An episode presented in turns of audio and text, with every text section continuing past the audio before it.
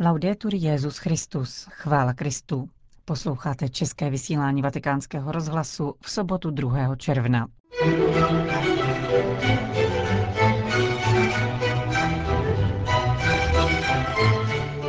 Kdo trpí, rozumí lépe božímu daru života, řekl Petrův nástupce při dnešní audienci italského sdružení pro péči o nemocné trpící svalovou dystrofií.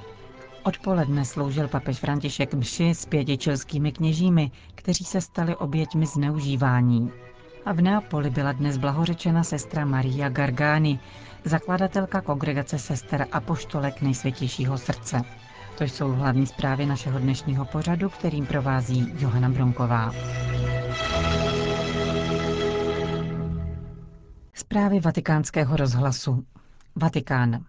Nemocní a trpící nás učí věci, kterých se nikde jinde nenaučíme. Kdo trpí, rozumí lépe hodnotě božího daru života, který je potřeba docenit a chránit od početí do přirozené smrti, řekl papež František během dnešního setkání s členy italského sdružení pro péči o nemocné trpící svalovou dystrofií, tedy genetickou chorobou působící postupné oslabování svalstva. Papež František jim poděkoval za jejich práci, která zahrnuje jak speciální lékařskou pomoc, tak i čistě lidskou podporu. Fyzickou rehabilitaci musí doprovázet duchovní rehabilitace, která se projevuje především gesty blízkosti a pomáhá bojovat nejen s fyzickou bolestí, ale také s vnitřním utrpením, plynoucím z opuštěnosti a izolace, řekl svatý otec. Ve své činnosti můžete dosvědčit, že člověk se plně realizuje jedině tehdy, když miluje a dává se druhým. Ježíš, Syn Boží, který se stal člověkem, nám předává hluboký důvod této lidské zkušenosti. Když nám ukazuje tvář Boha, který je láska, zjevuje člověku, že nejvyšším zákonem jeho bytí je láska. Za svého pozemského života Ježíš zviditelnil boží láskyplnost, když se zřekl sám sebe, vzal na sebe přirozenost služebníka a stal se jedním z lidí. Ježíš s námi sdílel náš pozemský osud až do smrti a tak nás učil kráčet v milosrdné lásce. Láska je nejvýmluvnější formou evangelijního svědectví, protože odpovídá na konkrétní potřeby a zjevuje tak lidem lásku Boha, pozorného otce, který vždy starostlivě pečuje o každého. Mnoho křesťanských mužů a žen toto učení následovalo a zapsali se do dějin nádhernými příběhy lásky k bližnímu. Kolik lidí, kteří se nasazují pro bližního, dospělo také v našich časech k objevení víry, protože v nemocném potkali Krista, Syna Božího. František zdůraznil, že trpící člověk více než konkrétní pomoc potřebuje, aby se mu pomáhalo s otevřeným srdcem. Tento postoj je třeba učit především mladé lidi. Proto sdružení, které v Itálii přináší pomoc lidem trpícím svalovou dystrofií, může být zvláštní školou života, v níž se lidé učí solidaritě, otevřenosti a úctě k daru života, řekl svatý otec. Itálie. Možná se jedná pouze o šťastnou souhru náhod, avšak mnohem pravděpodobněji o zásah prozřetelnosti, na které svatý Pio z Pietrelciny za svého života navykal své duchovní syny a dcery. Faktem zůstává, že jedna z kapucínových žaček, matka Marie ukřižovaná od božské lásky, byla prohlášena za blahoslavenou právě sto let po setkání se svatým mystikem. Došlo k němu na jaře roku devatenáct set osmnáct v okrese apulijského města Foggia, kde pozdější řeholnice, občanským jménem Maria Gargani, působila jako učitelka na základní škole. Pohřbena je v Neapoli, kde dnes v diecézní katedrále sloužil beatifikační liturgii prefekt Kongregace pro svatořečení kardinál Angelo Amato. Maria Gargani nacque a Morra Irpino. Maria Gargani se narodila v kraji Kampánie na sklonku devatenáctého století jako poslední z osmi dětí hluboce zbožných rodičů. Získala učitelský diplom a začala vyučovat na vesnických školách. Ještě jako mladička byla představena otci Piovi, který ji přijal mezi své duchovní dcery. Dochovalo se šedesát sedm dopisů, které jí adresoval. Otec Pio ji také odradil od vstupu do nějakého řádu a poradil jí, aby lépe poznala boží vůli. Když pak Maria Gargani dostala vnuknutí k založení nového řeholního společenství, přivítal tento krok slovy: konečně, tam jsme měli dojít, toto je boží vůle. běžní rychle za biskupem. Rychle se rozrůstající nové dílo bylo nejprve zbožným spolkem, který své hlavní působiště přenesl do Neapole. Oficiálním datem zrodu nové kongregace apoštolek Nejsvětějšího srdce je dvacátého prvního duben roku devatenáct set třicet šest. Zakladatelka složila řeholní sliby a přijala jméno Marie Ukřižované od božské lásky. Jejím velkým přáním bylo překročit národní hranice. To se však naplnilo až po její smrti v Neapoli dvacátého třetího května roku devatenáct set sedmdesát tři. Dnes sestry šíří lásku a úctu k Ježíšovu srdci také v Čadu a Burkina Faso. Inspirují se neúnavným apoštolátem své zakladatelky, která již ve svém občanském povolání, jako františkánská terciářka a členka katolické akce, byla neúnavnou svědkyní víry. A to ve všech prostředích veřejného školství a venkovské oblasti. Dokázala spojit kontemplativní život, propojující modlitbu a oběť, s činností plně zacílenou na upevňování víry a získávání duší příkladem, slovem a modlitbou. Maria Gargani používala na svou dobu revoluční didaktické metody. Ku příkladu využívala projektor při hodinách katechismu, které vesnickým dětem dávala v pronajaté místnosti, jejíž nájem sama hradila. Navštěvovala nemocné a postižené a častokrát jim díky své tvořivosti navrátila důstojnost tím, že pro ně vytvářela vhodné pracovní příležitosti. Vatikán. Papež František se tento víkend opět věnuje řešení krize vyvolané sexuálním zneužíváním, ale také zneužíváním svědomí a moci v chilské církvi. Do Vatikánu tentokrát přijeli kněží, kteří se sami stali obětí tohoto zneužívání.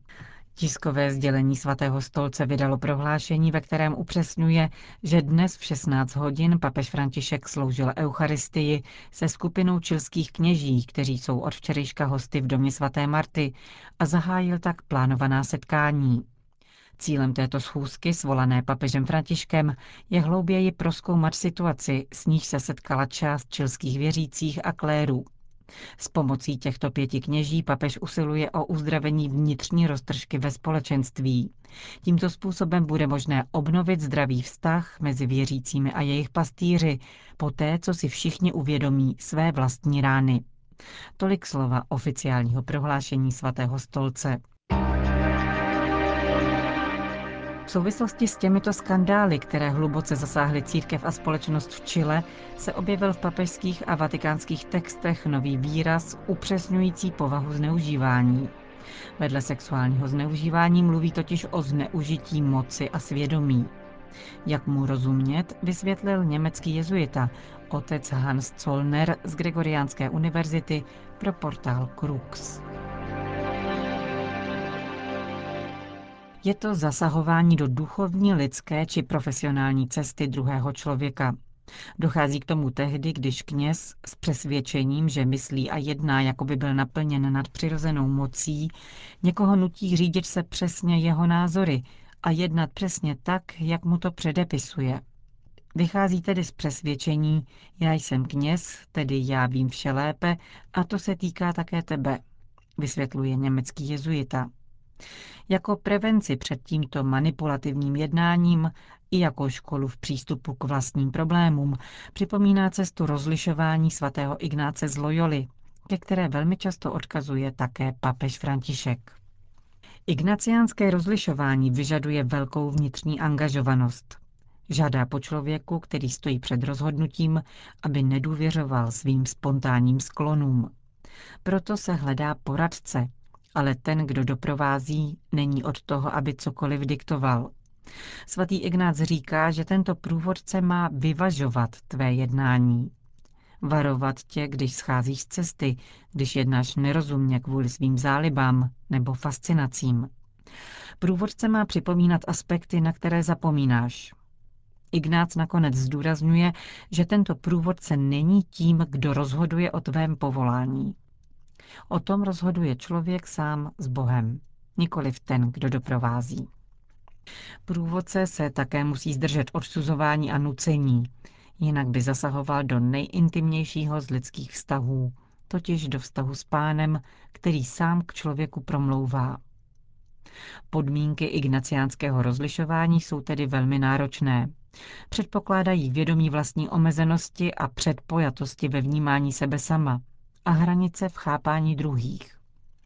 Svatý Ignác ukazuje, že člověk si musí velmi dobře uvědomit, že jeho přirozené a nespochybňované sklony nemusí být nejlepším rádcem. Nejde tedy o snadné rozlišování, spíše o stále pokračující cestu.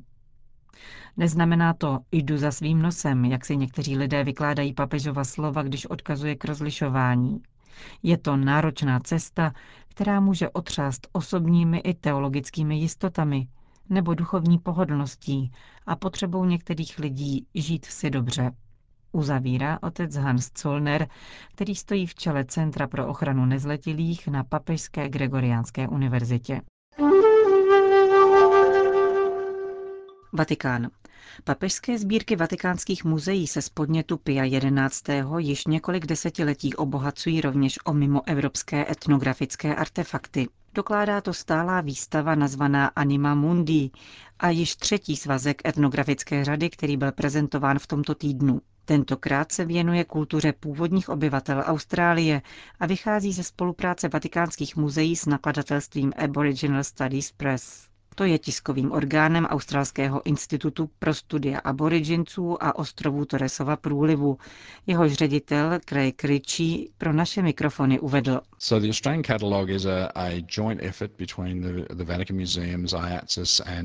Australský katalog, který je společným dílem našich dvou institucí, uceleně představuje aboriginskou kolekci etnografické sbírky a poskytuje tak příležitost k pohledu na tuto prastarou kulturu původních obyvatel Austrálie. Mnoho lidí už vatikánskou expozici navštívilo, ale díky katalogu bude přístupná mnohem širšímu okruhu zájemců.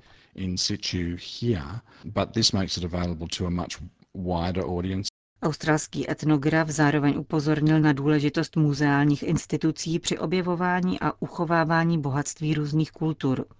Počátek vatikánských etnografických sbírek přitom označil za nádhernou historii. Vše totiž začalo darem australských domorodců papeži Piu jedenáctému. Tento papež meziválečné doby požádal o výstavní exponáty z různých civilizací celého světa, a to prostřednictvím misionářů, kteří na daných místech působili. Zaslání předmětů do Říma pak nabylo velké důležitosti za sílícího fašismu a jeho představy, že pouze Evropa je civilizovaná. Znamenalo to říci, moment, tak to není. Civilizace byly a jsou po celém světě. Například v Austrálii žili po šedesát pět tisíc let, což není krátká doba. Aboriginci a na ostrovech Torresova průlivu Melanézané, kteří vybudovali myšlenkově a hodnotově sofistikované kultury. Je důležité nacházet cesty, jak toto všechno sdílet, v minulosti i dnes.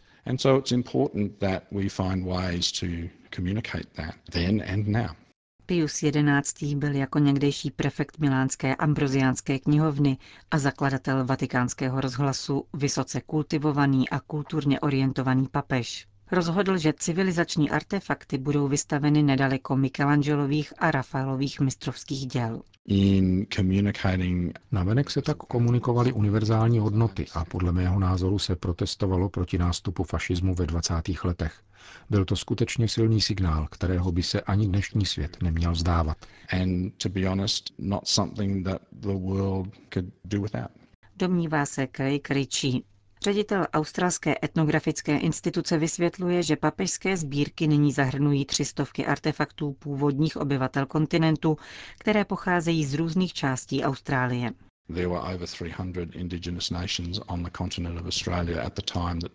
Když se roku sedmnáct osmdesát osm Britové vylodili na tomto světadílu, žilo zde více než tři sta domorodých národů. Hovoříme o jedné z nejstarších dosud žijících kultur na Zemi. A tato prastará kultura může dnešnímu člověku jistě mnoho nabídnout, uzavírá ředitel Australského institutu pro studia aboriginců a ostrovů Torresova průlivu. Končíme české vysílání Vatikánského rozhlasu. Chvála Kristu, laudetur Jesus Christus.